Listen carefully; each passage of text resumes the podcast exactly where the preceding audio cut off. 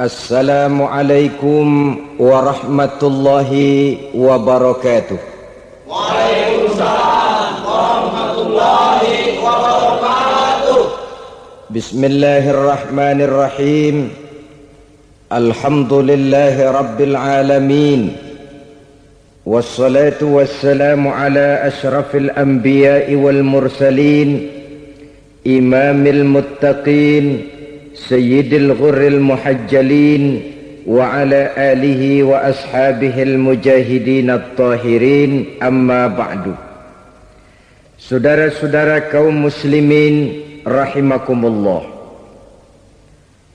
Maksud utama daripada diutusnya Rasulullah sallallahu alaihi wasallam ke alam ini tidak lain adalah untuk memperbaiki akhlak manusia 14 abad yang lalu dari sebuah kota kecil yang tidak ada dalam peta lahir satu proyek raksasa. Proyek memperbaiki akhlak manusia di tengah-tengah dunia pada ketika itu. Eropa masih biadab Afrika belum dikenal orang Asia sungguh sangat terbelakang. Dan semenanjung Arabia dari berbagai aspek kehidupannya dikenal sebagai masyarakat jahiliyah. 13 tahun pertama dari perjuangan selama periode Mekah apa yang dilakukan oleh baginda Rasul tidak lain adalah memperbaiki akhlak manusia kepada Allah Subhanahu wa taala dengan menanamkan roh, jiwa dan semangat tauhid. Kita tahu bahwa masyarakat jahiliyah menyembah batu, menyembah patung, menyembah berhala yang mereka buat sesuai dengan kekayaannya masing-masing. 360 berhala di sekeliling Ka'bah merupakan bukti nyata dari sesembahan mereka. Yang kaya membuat berhala dari emas lalu disembah yang setengah kaya bikin patung dari perak lalu disembah. Yang hampir miskin bikin Tuhan dari kayu lalu disembah. Yang miskin benar tepung terigu diadonin. Lalu dibentuk seperti wujud seseorang kemudian disembah. Dan apabila selesai nyembah perutnya terasa lapar Tuhannya habis dipretelin Sepanjang sejarah kemanusiaan cuma masyarakat jahiliyah saja yang sampai makan Tuhan. Sesadis-sadisnya bangsa Indonesia belum pernah sampai makan Tuhan. Maka menghadapi manusia seperti ini yang pertama dilaksanakan oleh Rasul memperbaiki akhlak mereka kepada Allah. Menanamkan la ilaha illallah bahwa tidak ada Tuhan yang perlu disembah selain daripada Allah Subhanahu wa taala. Ini hakikatnya merupakan inti daripada ajaran rasul-rasul terdahulu. Kenapa? Seluruh rasul bersumber dari satu sumber yang sama, yaitu dari Allah Subhanahu wa taala. Maka prinsip ajaran ketuhanan yang mereka bawa tentu saja sama. Nabi Adam mengajarkan la ilaha illallah Nabi Nuh mengajarkan la ilaha illallah. Cuma tentu sambungannya Nuh Rasulullah.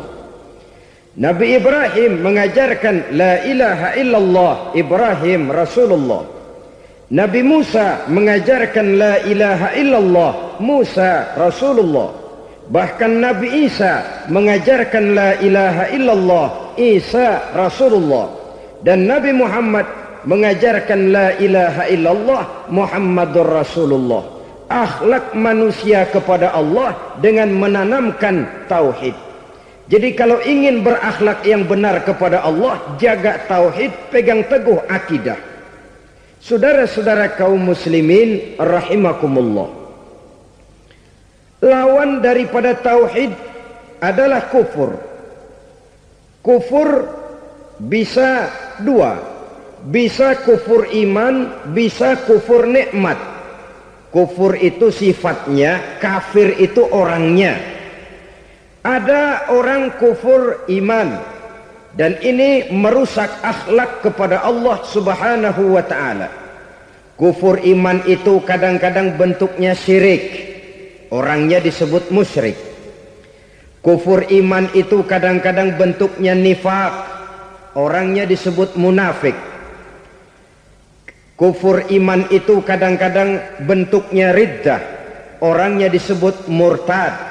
Ini merupakan jenis daripada kufur-kufur iman dan tergelincirnya manusia daripada akhlak kepada Allah Subhanahu wa taala. Benar, di zaman sekarang kita tidak menyembah berhala.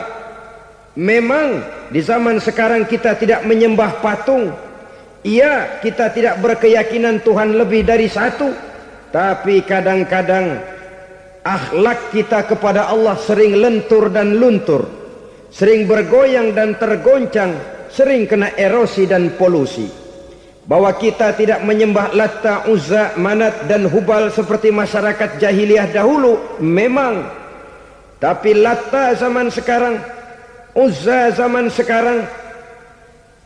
Manat dan Hubal di zaman sekarang berhala-berhala di abad kita sekarang ini.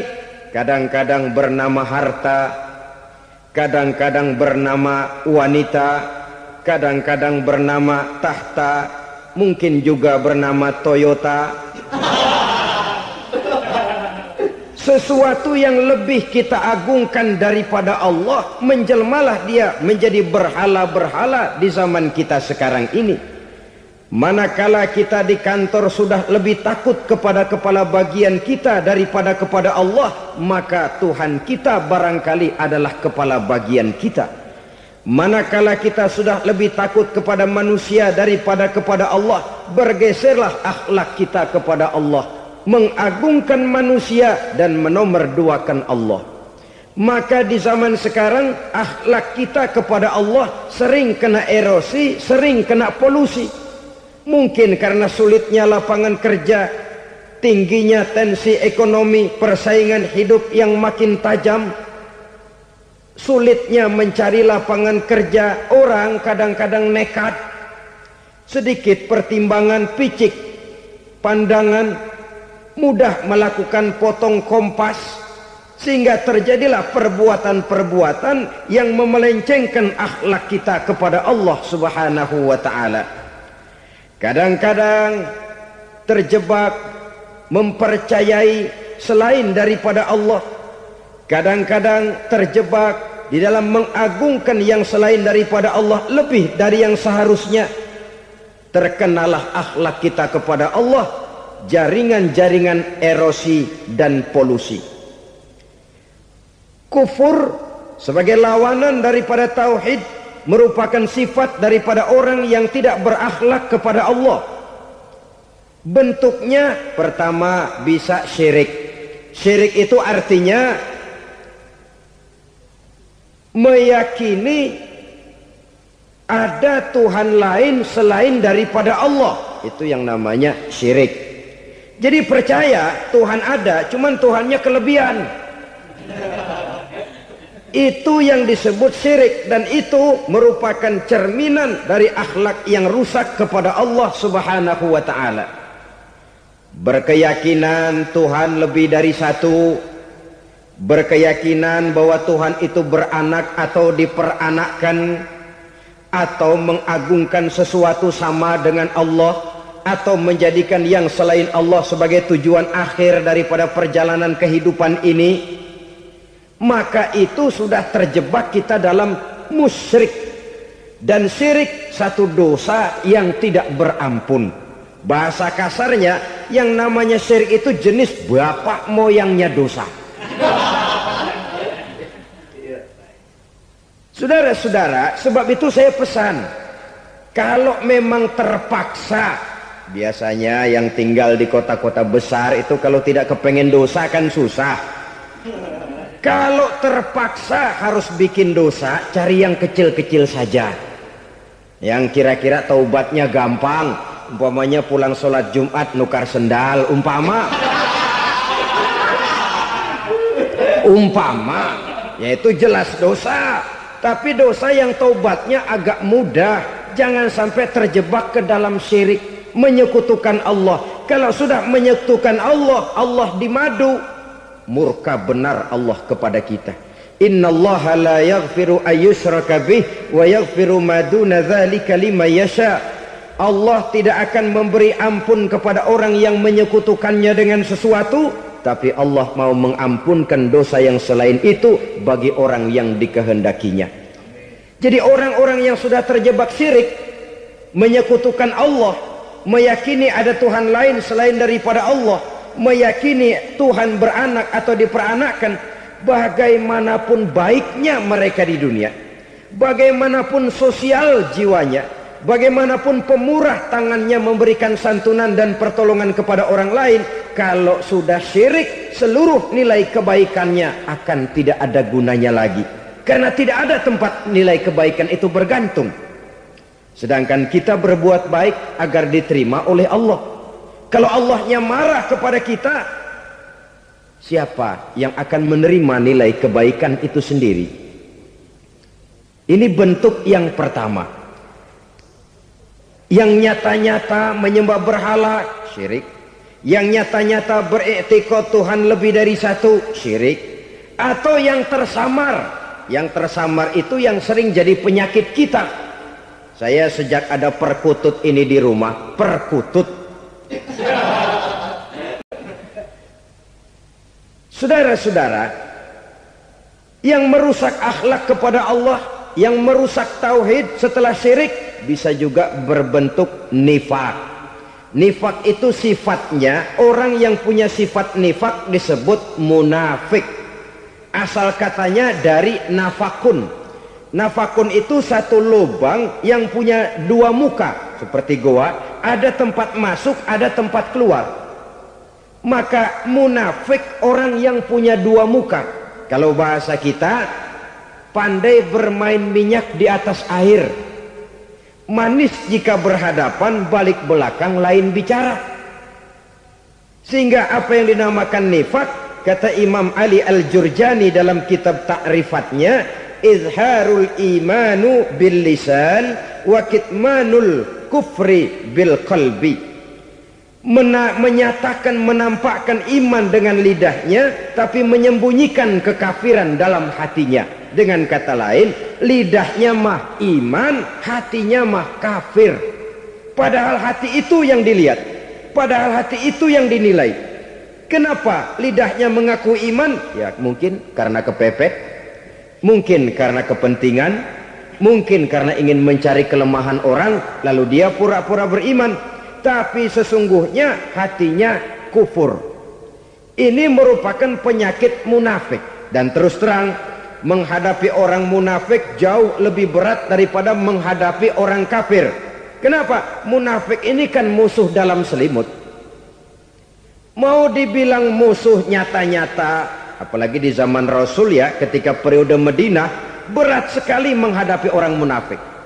Mau dibilang kafir kalau ketemu assalamualaikumnya medok juga. Mau dibilang mukmin di belakang ngegerundel. Nyari-nyari penyakit nyari-nyari lantaran mencari-cari gara-gara. Kalau kafir jelas kafirnya. Kalau musyrik jelas musyriknya. Tapi munafik di depan kita dia mengaku beriman, di belakang kita dia caci maki kita. Maka demikian rupa watak orang munafik Allah benci betul. Sampai dalam Quran orang munafik itu difonis innal munafikin fid darkil asfal minan. Orang-orang munafik di dasar jurang neraka yang paling bawah, keraknya neraka. Saudara-saudara kaum muslimin rahimakumullah. Sebab munafik sangat berbahaya. Membahayakan umat, membahayakan agama. Di depan kita mereka ngaku pura-pura beriman. Kalau pidato luar biasa memuji agama setinggi langit. Menampakkan seolah-olah dia orang yang dekat dengan agama. Saudara-saudara agama penting, agama mutlak. Tapi yang ngomong begitu agamanya apa remeng-remeng. Cuma sekedar lipstick. Cuma sekedar dekorasi. Cuma sekedar kamuflase. Buat ngibuli orang lain. Dia mengaku beragama. Mengatakan agama mutlak, menganggap agama penting, seolah-olah memperhatikan benar tentang tata-tatanan kehidupan beragama, tapi sebenarnya di hatinya tidak lebih berkecamuk penyakit-penyakit kufur. Maka sifat munafik ini termasuk menodai tauhid. Artinya merusak akhlak kita kepada Allah Subhanahu wa taala. Sifat yang ketiga yang juga merusak akhlak kita kepada Allah dinamakan riddah. Riddah itu sifatnya orang yang punya sifat riddah disebut murtad.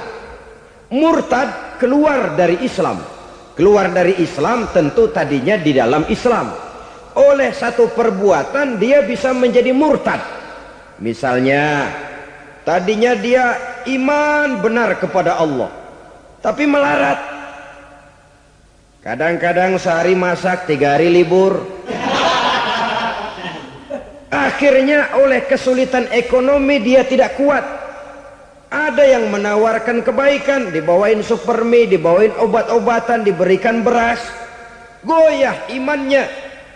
Keluar dia dari Islam, ikut agama orang yang memberikan pertolongan kepadanya, memilih kesenangan sebentar dengan mengorbankan kebahagiaan yang kekal, maka orang semacam itu riddah sifatnya murtad orangnya.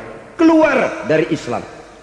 Dan yang menyebabkan kita murtad bukan cuma orang nyata-nyata memproklamirkan diri keluar dari Islam lalu mengikuti agama orang lain. Bukan cuma itu mengakui ada Rasul lagi sesudah Nabi Muhammad bisa menyebabkan kita murtad mengingkari nikmat Allah bisa menyebabkan kita murtad meyakini semua agama benar bisa menyebabkan orang menjadi murtad meragukan kesempurnaan dan kelengkapan Al-Quran bisa menyebabkan orang jadi murtad mengingkari sunnah bisa menyebabkan orang menjadi murtad banyak hal-hal yang bisa mendatangkan penyakit riddah dan membuat pelakunya menjadi murtad dan ini menodai akhlak kita kepada Allah subhanahu wa ta'ala itu tadi kufur iman saudara-saudara. Nyata-nyata mengingkari Allah. Baik dalam bentuk syirik, nifak ataupun riddah. Kufur yang kedua dinamakan kufur nikmat. Apa itu kufur nikmat? Sitru nikmatil mun'im au ya'malu fi mukhalafatil mun'im. Menutup-nutup nikmat Allah. Atau melakukan perbuatan yang menentang bertentangan dengan kehendak yang memberikan nikmat. Jadi kufur nikmat pertama nutup-nutupin Tuhan. Tuhan jalingin. Duit lu banyak amat dari mana? Gua kerja. Lalu kerjanya nomor satu. Orang yang berakhlak kepada Allah dia akan menjawab, kamu uangnya kok banyak dari mana? Rizki dari Allah. Caranya saya kerja. Kerja itu cara, rezeki itu dari Allah datangnya. Bukankah di zaman sekarang kita sering terpleset? Ini merupakan cerminan dari rapuhnya akhlak kita kepada Allah Subhanahu wa taala. Karena usaha saya memang karena saya peras keringat banting tulang tentu. Tapi sadarkah kita bahwa sepanjang yang bisa kita lakukan cuma berusaha? peras keringat, banting tulang, pergi pagi, pulang sore. Tapi bisakah kita memastikan hasil usaha kita? Apalagi yang paling dekat, misalnya saja yang sungguh-sungguh di luar jangkauan kemampuan kita, soal rizki, soal jodoh, soal maut. Kitakah yang mengatur? Kitakah yang menentukan? Subhanallah. Manusia sungguh tidak berdaya menghadapi tiga hal paling pokok ini. Rezeki. Kita cuma bekerja Kitakah yang menentukan? Tidak. Kita berusaha saja rezeki belum pasti dapat. Apalagi kalau kita tidak berusaha. Jangan terjebak dalam fatalisme. Belum perang udah nyerah.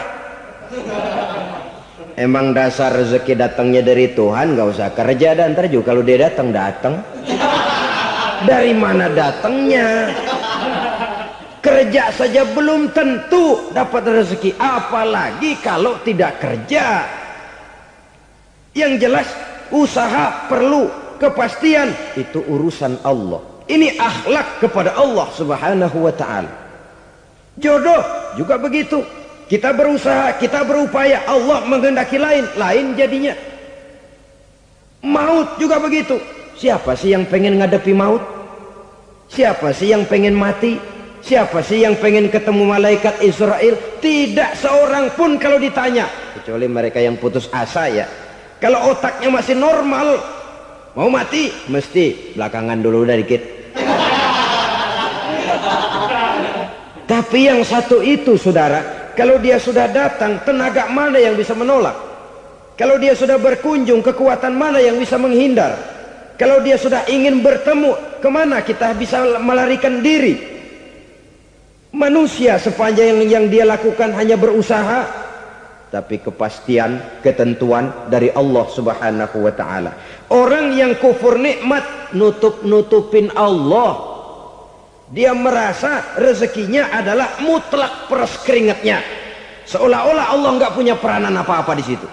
Oh, ini kan saya bisa rumah begini karena saya kerja keras. Oh, ini mobil saya begini saya kerja keras. Peras keringat banting tulang keras.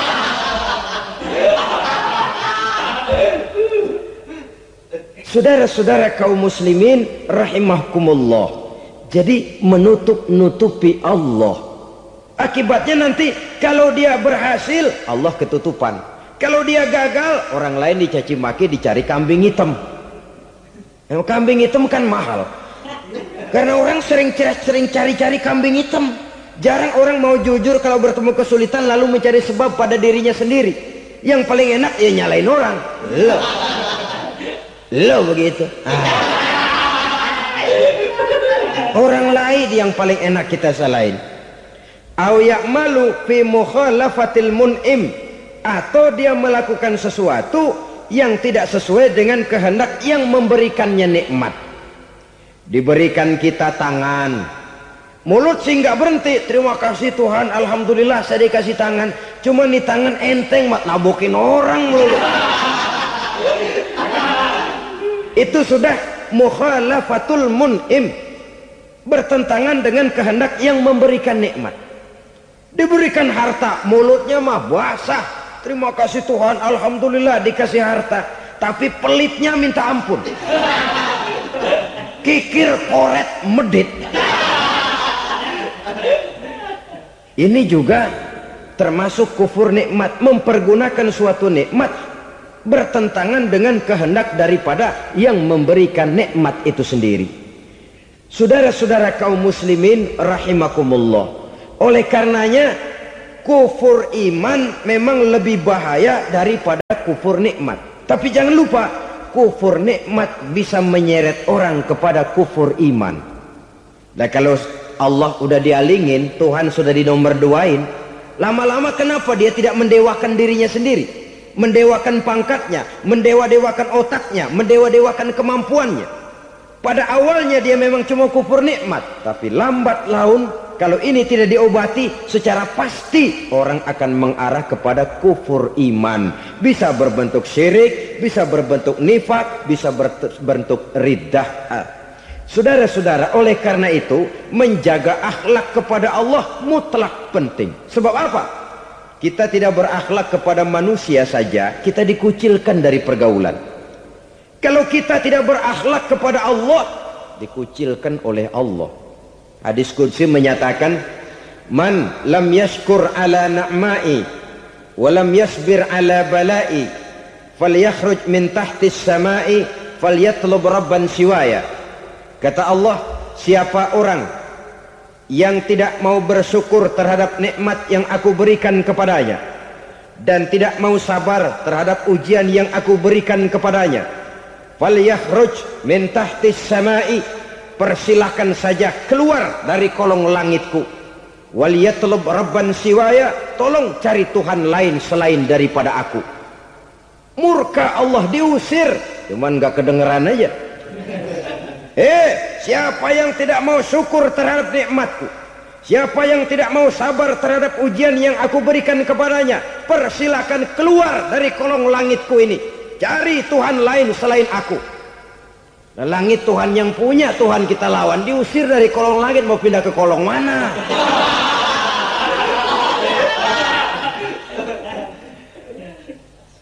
Jadi jangan merasa ah kufur nikmat kan enteng. Iya, kelihatannya begitu. Tidak sebahaya kufur iman, tapi kufur nikmat ini merupakan anak tangga yang kalau kita sudah mulai naik, kita akan naik terus sampai kepada tingkat di mana kita mengalami kufur iman. Kalau sudah ke sana, maka akhlak kita kepada Allah terkenalah erosi, terkena polusi, hancur akhlak kepada Allah dan itulah sumber kesengsaraan abadi. Kalau cuma kita tidak berakhlak kepada manusia, barangkali resikonya cuma kehidupan di dunia ini. Mungkin juga ada kehidupan akhirat. Tapi kalau sudah tidak berakhlak kepada Allah, dunia akhirat kita rugi dan celaka. Maka pada kesempatan ini saya mengajak, marilah jaga baik-baik akhlak kita kepada Allah. Satu kali kita bertauhid, sampai mati kita bertauhid. Satu kali la ilaha illallah jangan tergelincir lagi kita keluar daripada kalimat itu.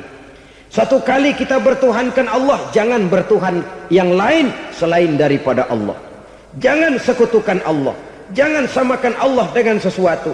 Jangan mengangkat yang lain sama agungnya dengan Allah.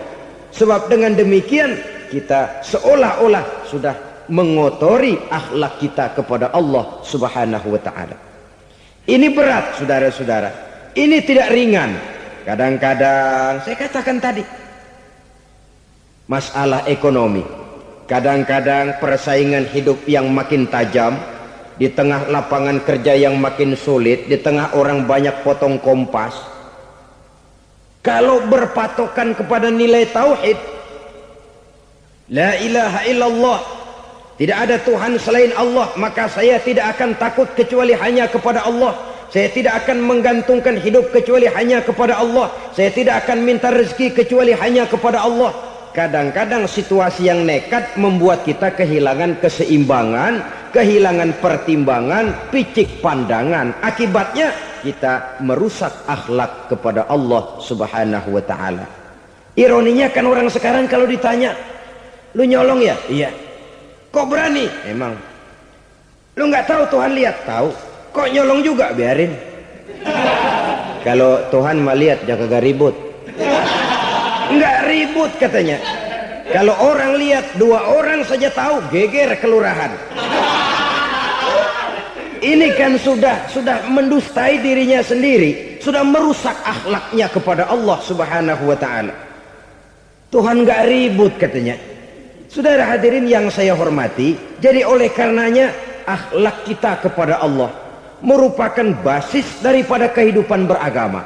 Kalau itu sudah mulai rapuh, mulai terkena erosi dan polusi, mulai rusak, dikhawatirkan nanti nilai ibadah kita kepada Allah juga akan turut ambruk karenanya. Saudara-saudara kaum muslimin rahimakumullah. Tugas yang kedua memperbaiki akhlak manusia kepada sesama manusia. Kita tahu Islam sesuai dengan namanya adalah agama damai.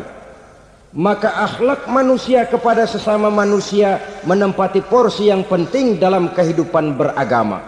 Bagaimana seorang muslim bergaul bertata krama terhadap sesama manusia. Mari kita lihat lebih jauh persoalannya. Untuk memudahkan pembicaraan dari kacamata agama, kita kelompokkan saja manusia itu dalam dua Pertama yang seiman dan yang kedua yang tidak seiman. Yang tidak seiman itu kita sebut saja kufur atau kafir. Nah, kepada yang kafir pun kita diajarkan untuk berakhlak. Apalagi kepada yang memang nyata-nyata seiman, sekeyakinan, seakidah. Ke mana pun Islam datang, ke negara mana pun ia masuk, ia tidak menaburkan kerusakan. Jadi tidak benar kalau orang pernah itu menggambarkan saking sentimennya seorang orientalis pernah menggambarkan Nabi Muhammad di tangan kirinya Quran, di tangan kanannya pedang. Menggambarkan seolah-olah Islam dikembangkan dengan kekerasan. Sebenarnya tidak sama sekali.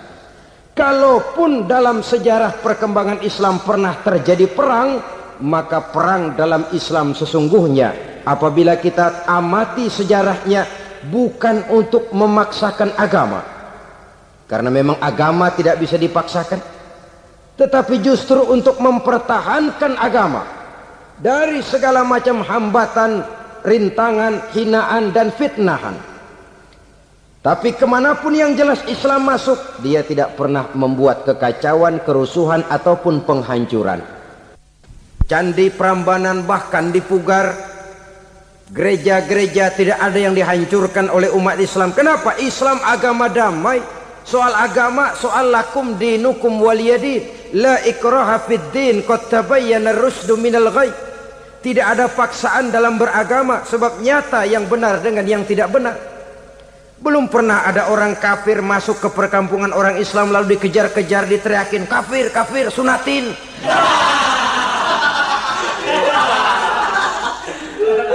belum pernah.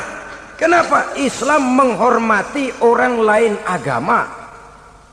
Nah yang kafir ini macam-macam saudara. Ada kafir harbi. Nah ini kafir kerok. Ini kafir yang nyata-nyata memproklamirkan permusuhan kepada umat Islam. Nyata-nyata mengganggu ketenangan umat Islam kafir yang seperti ini yang boleh diperangi. Misalnya kita mau sembahyang Jumat dijagain nggak boleh sembahyang Jumat getok palanya. Kafir harbi artinya tantangan perang datang dari mereka bukan kita yang mulai mereka yang buka front. Prinsipnya umat Islam tidak boleh mencari-cari musuh. Tapi pun tidak boleh lari kalau ketemu musuh Musuh jangan dicari, ketemu jangan lari.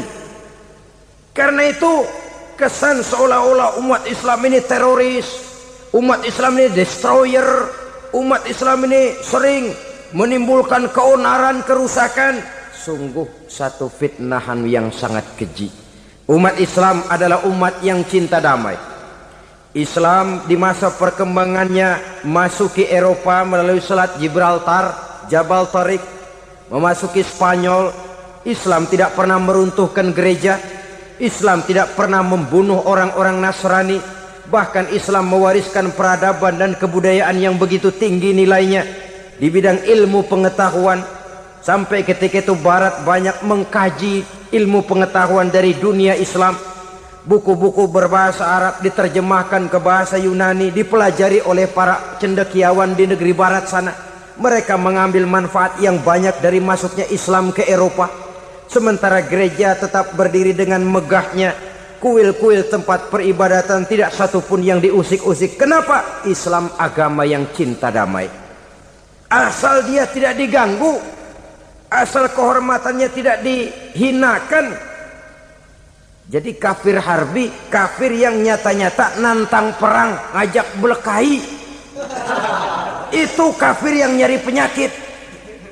Kafir harbi ini boleh diperangi dengan catatan mereka yang memang mulai. Ah yang kedua kafir zimmi. Kafir zimmi kafir yang hidup di tengah mayoritas muslim tapi mereka mau hidup dengan aman damai tenang. Mereka wajib dilindungi. Bahkan Nabi pernah memberikan satu jaminan Man azazimiyan fakod azani. Siapa yang mengganggu orang kafir zimmi sama saja dengan mengganggu saya. Kehormatannya dijaga, harta bendanya dilindungi, anak istrinya pun dilindungi. Dan ini jadi kenyataan. Saudara bisa lihat di negara-negara yang mayoritas penduduknya beragama Islam, orang-orang kafir di luar Islam hidup dengan tenang, aman, damai.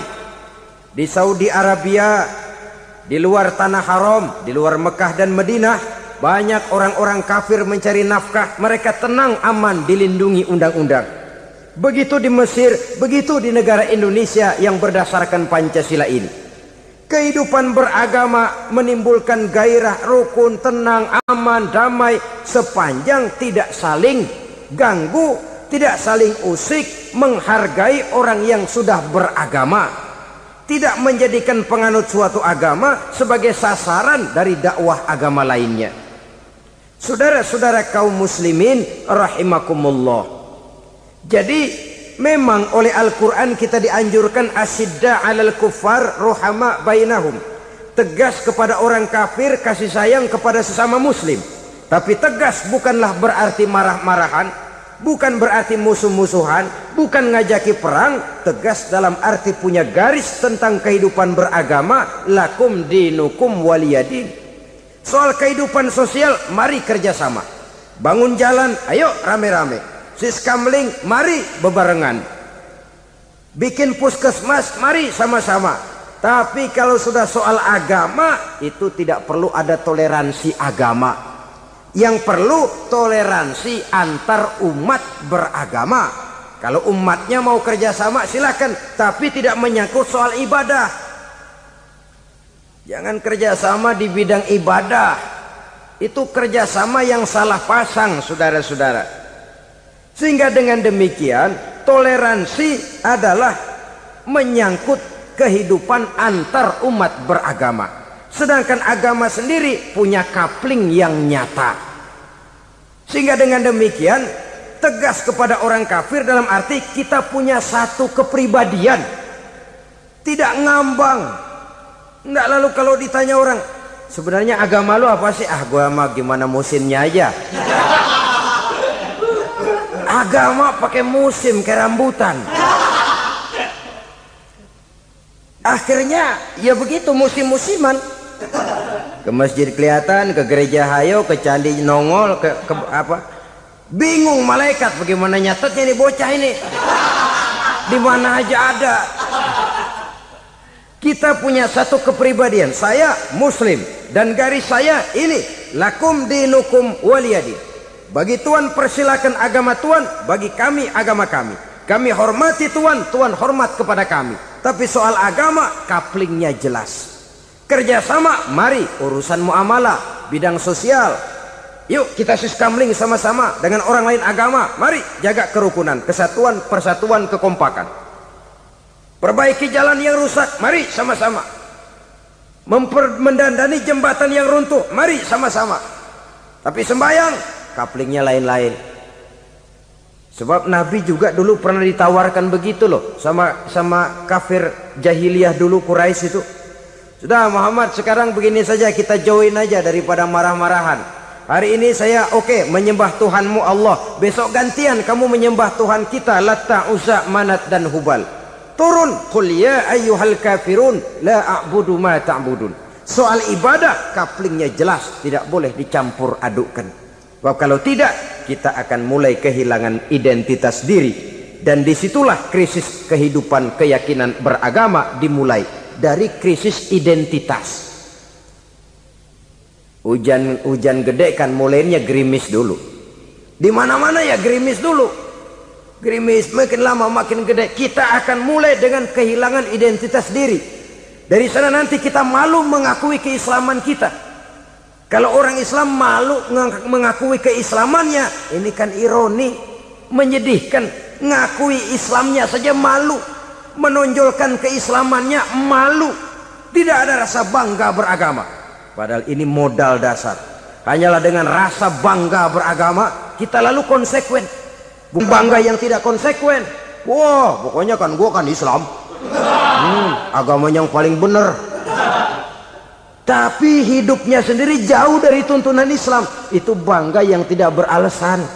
Bangga yang tidak perlu dibanggakan sebenarnya kebanggaan yang membuat kita konsekuen dan dekat dengan kehidupan beragama. Jadi dengan demikian saudara-saudara, kepada non-muslim kita juga harus berakhlak. Bukankah ini sudah dicontohkan oleh Rasul? Bagaimana beliau disambiti orang di Taif yang menyambiti malah didoakan.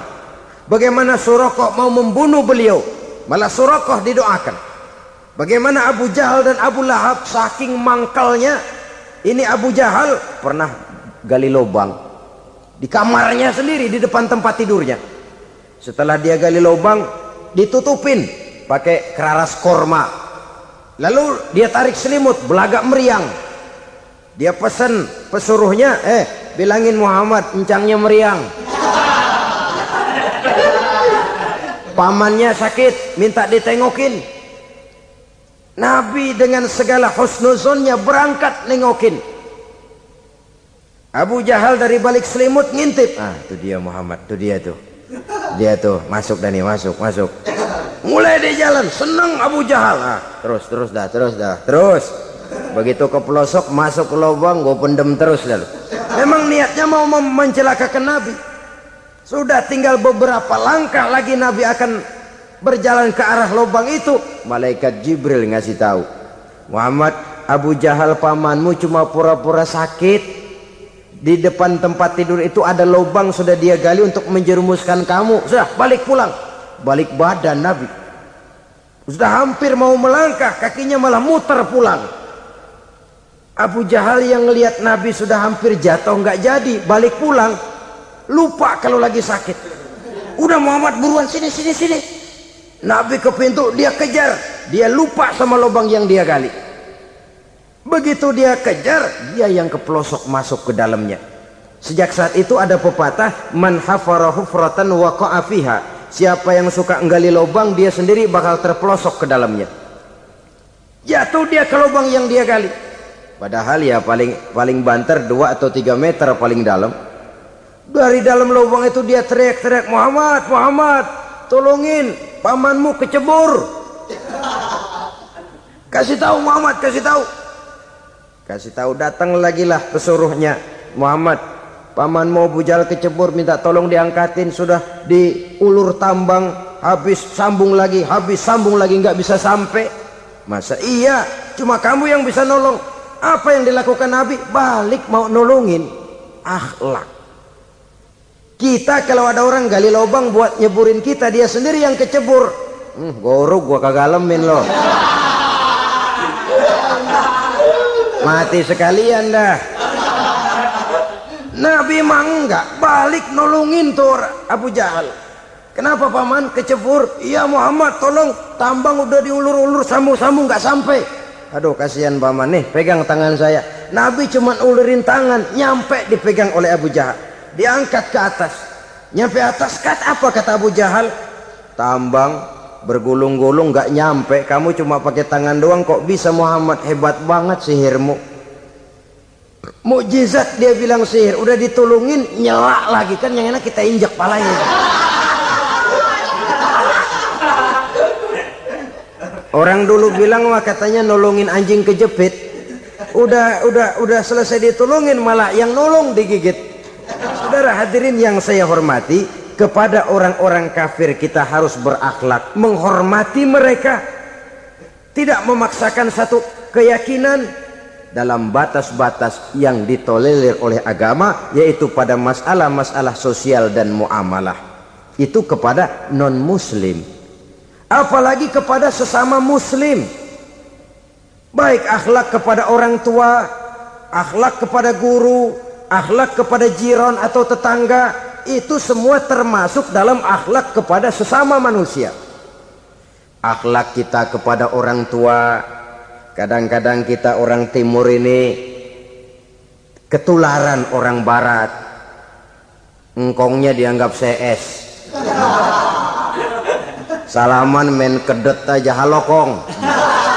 Ngkongnya berhalo di bengong saudara-saudara kaum muslimin rahimakumullah. Akhlak yang tua kepada yang muda akhlak yang muda kepada yang tua kepada jiran dan tetangga kepada sanak famili dan handai tolan pendeknya kepada sesama muslim. Tetangga ada haknya. Ada hak tetangga. Yang kalau kita berakhlak itu harus dipenuhi. Contoh kecil. Kalau saya beli radio,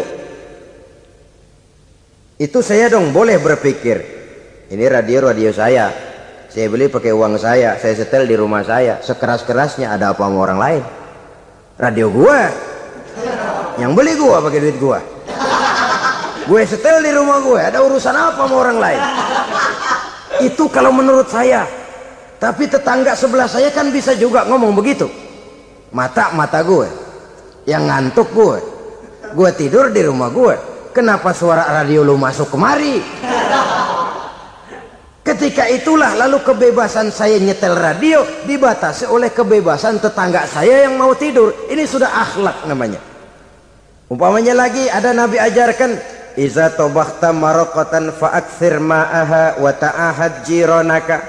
Kalau kamu masak sayur banyakin kuahnya bagiin tetangga kamu. Bukan bagiannya itu yang jadi soal tapi akhlak kepada tetangga. Udah tahu tetangganya kelaparan. Diseksa. Goreng ikan asin. Se-RW baunya ngayap. Kembang kempis orang nungguin. Saudara hadirin, ma'asyiral muslimin rahimakumullah. Jadi dengan demikian, kalau sudah kembali kepada orang-orang yang nilai imannya sama dengan kita, apa pun organisasinya, apa pun baju yang mereka pakai, kaos yang mereka pakai, jaket yang mereka pakai, kalau sudah seakidah, seiman, jaga akhlak kita. Pendapat boleh berbeda, Kaos boleh tidak sama, jaket boleh beraneka warna, bendera boleh beragam-ragam. Tapi ukhuwah Islamiyah ini utamakan. Adalah lebih baik mencari persamaan dalam kehidupan dan bukan memperbesar perbedaan. Hanyalah dengan mengembangkan nilai-nilai akhlak semacam ini, toleransi tidak hanya diperlukan kepada yang non-muslim, kepada sesama muslim pun toleransi. Artinya apa? Jangan memponis amalan orang lain yang usoli, yang tidak usoli, berjalanlah menurut keyakinannya masing-masing. Jangan lalu memponis itu namanya nggak toleransi. Kamu nggak pakai usoli ya? Enggak. Oh, brengsek. Kamu pakai usoli ya? Iya. Oh, bidah. Lah dua-duanya kagak yang benar. Kalau yang sembayang kagak benar, bagaimana yang kagak sembayang? Apa itu yang benar?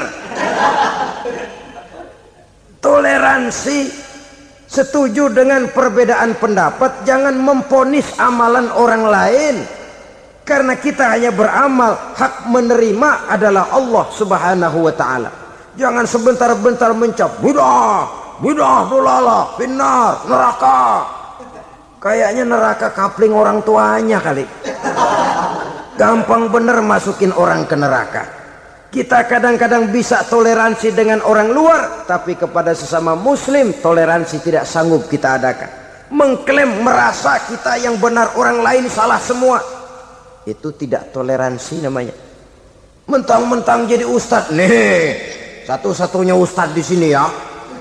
Semuanya mesti ngaji kemari. Kalau nggak ngaji kemari Islamnya kurang tapi benar. toleransi saudara-saudara kaum muslimin rahimakumullah lapang dada menghargai orang yang berbeda pendapat apalagi kalau perbedaan pendapat itu menyangkut hal-hal yang tidak prinsipil menyangkut hal-hal yang sekunder dalam kehidupan beragama menyangkut masalah-masalah yang dalam bahasa fikih disebut soal-soal furu'iyah tidak usah menyebabkan kita bersih tegang. Kepala sama hitam pendapat boleh berbeda dan halal. Bahkan Nabi mengatakan ikhtilafu ummati rahmatun.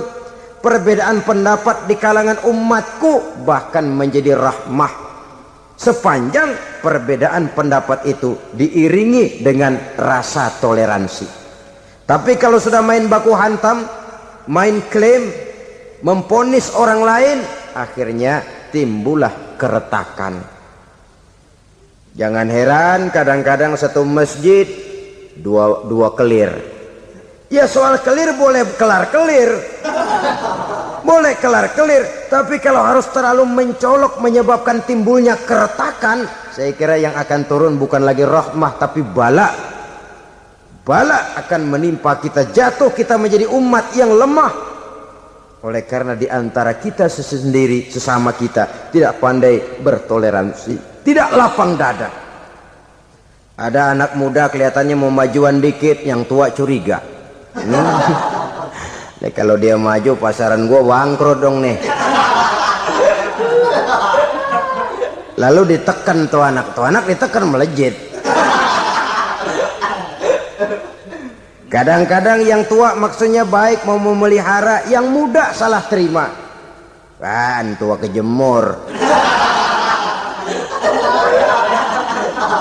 Dari dulu sampai sekarang gitu-gitu doang. Anak kemajuannya. Padahal yang tua barangkali maksudnya juga baik. Mau memelihara.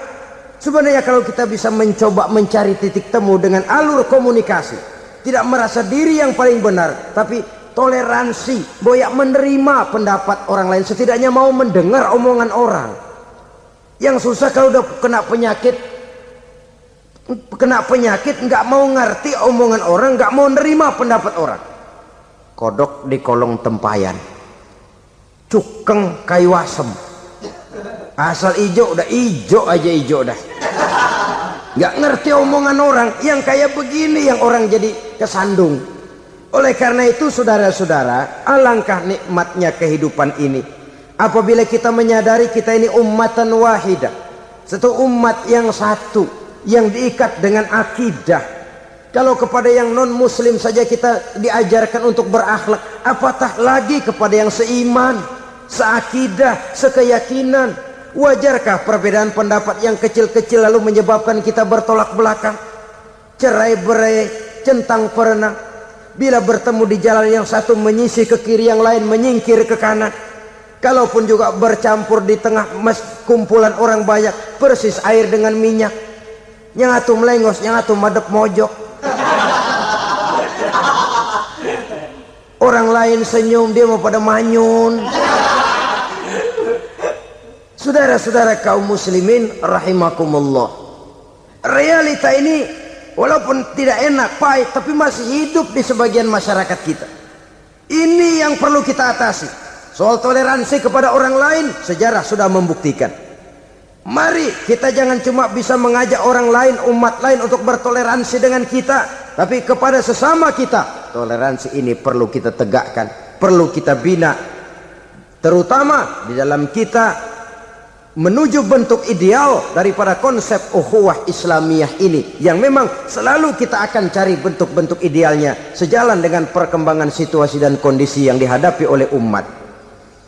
Perbedaan organisasi, perbedaan kepentingan-kepentingan organisasi tidak seharusnya menyebabkan kita merasa meremehkan orang lain dan mengangkat diri mengklaim diri sebagai yang ter ter dan ter jadi dengan demikian apabila yang pertama tadi akhlak kepada Allah dinamakan hablum minallah maka yang kedua ini merupakan hablum minan nas jikalau baik akhlak kita kepada Allah baik akhlak kita kepada manusia, nikmat rasanya menjalani kehidupan. Kadang-kadang orang akhlaknya kepada manusia baik, tapi kepada Allah tidak baik. Hormat sama yang tua, menyayangi yang muda, sama tetangga rukun, tapi sama Tuhan nggak mau sujud. Ini baik kepada manusia, tapi tidak berakhlak kepada Allah. Atau sebaliknya, sujudnya ma Allah mah tekun bener khusyuk bahasanya juga fasih luar biasa hmm. tapi sama manusia sombong takabur ujub merasanya dia doang yang paling benar sebab iblis itu ya itu kadang-kadang datang lewat hati dan memang selalu markasnya di situ kalau dia tidak bisa menggoda kita dengan yang lain dia tumbuhkan sifat ujub dia bisikin, wah memang di kampung ini yang paling banyak ibadahnya ente. Yang lain mana lihat tuh kerocok semua. Lalu di hati orang itu tertanam sifat iya ya. Nah, tatkala iya ya, dia sudah terkena serangan iblis. Akhirnya apa? Orang lain diremehin. Asalnya kagak mau sembahyang aja diajak salaman udah najis aja dah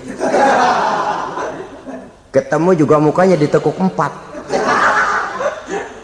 akhirnya bukan ngajak malah ngenyek nyina lah orang dihina makin jauh makin jauh makin tidak tersentuh.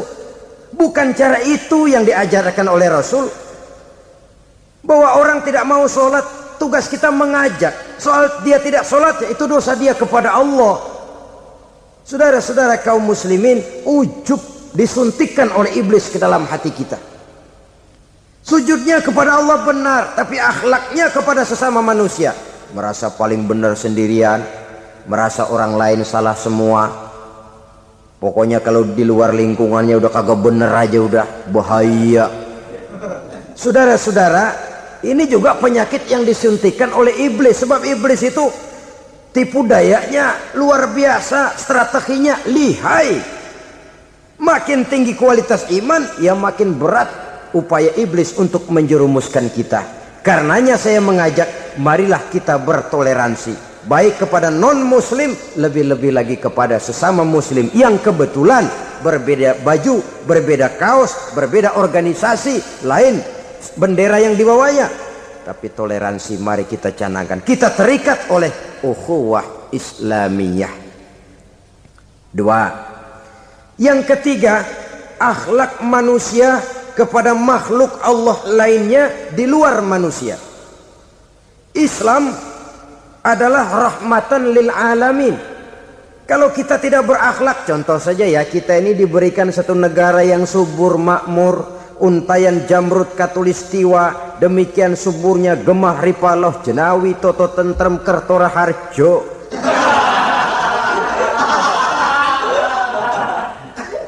Alam yang begini indah, alam yang begini subur, kalau kita tidak berakhlak kepada alam, kita kuras sumber daya alam, kita tebangi hutan secara liar, kita gunduli bukit, merusak alam, pembalasannya akan kembali kepada kita. The natural of law kata orang kulon, sunnatullah itu nantinya akan membawa malapetaka. Kesuburan yang kita lihat akan bisa berubah menjadi gurun pasir yang kerontang, gersang dan tandus. Karena apa?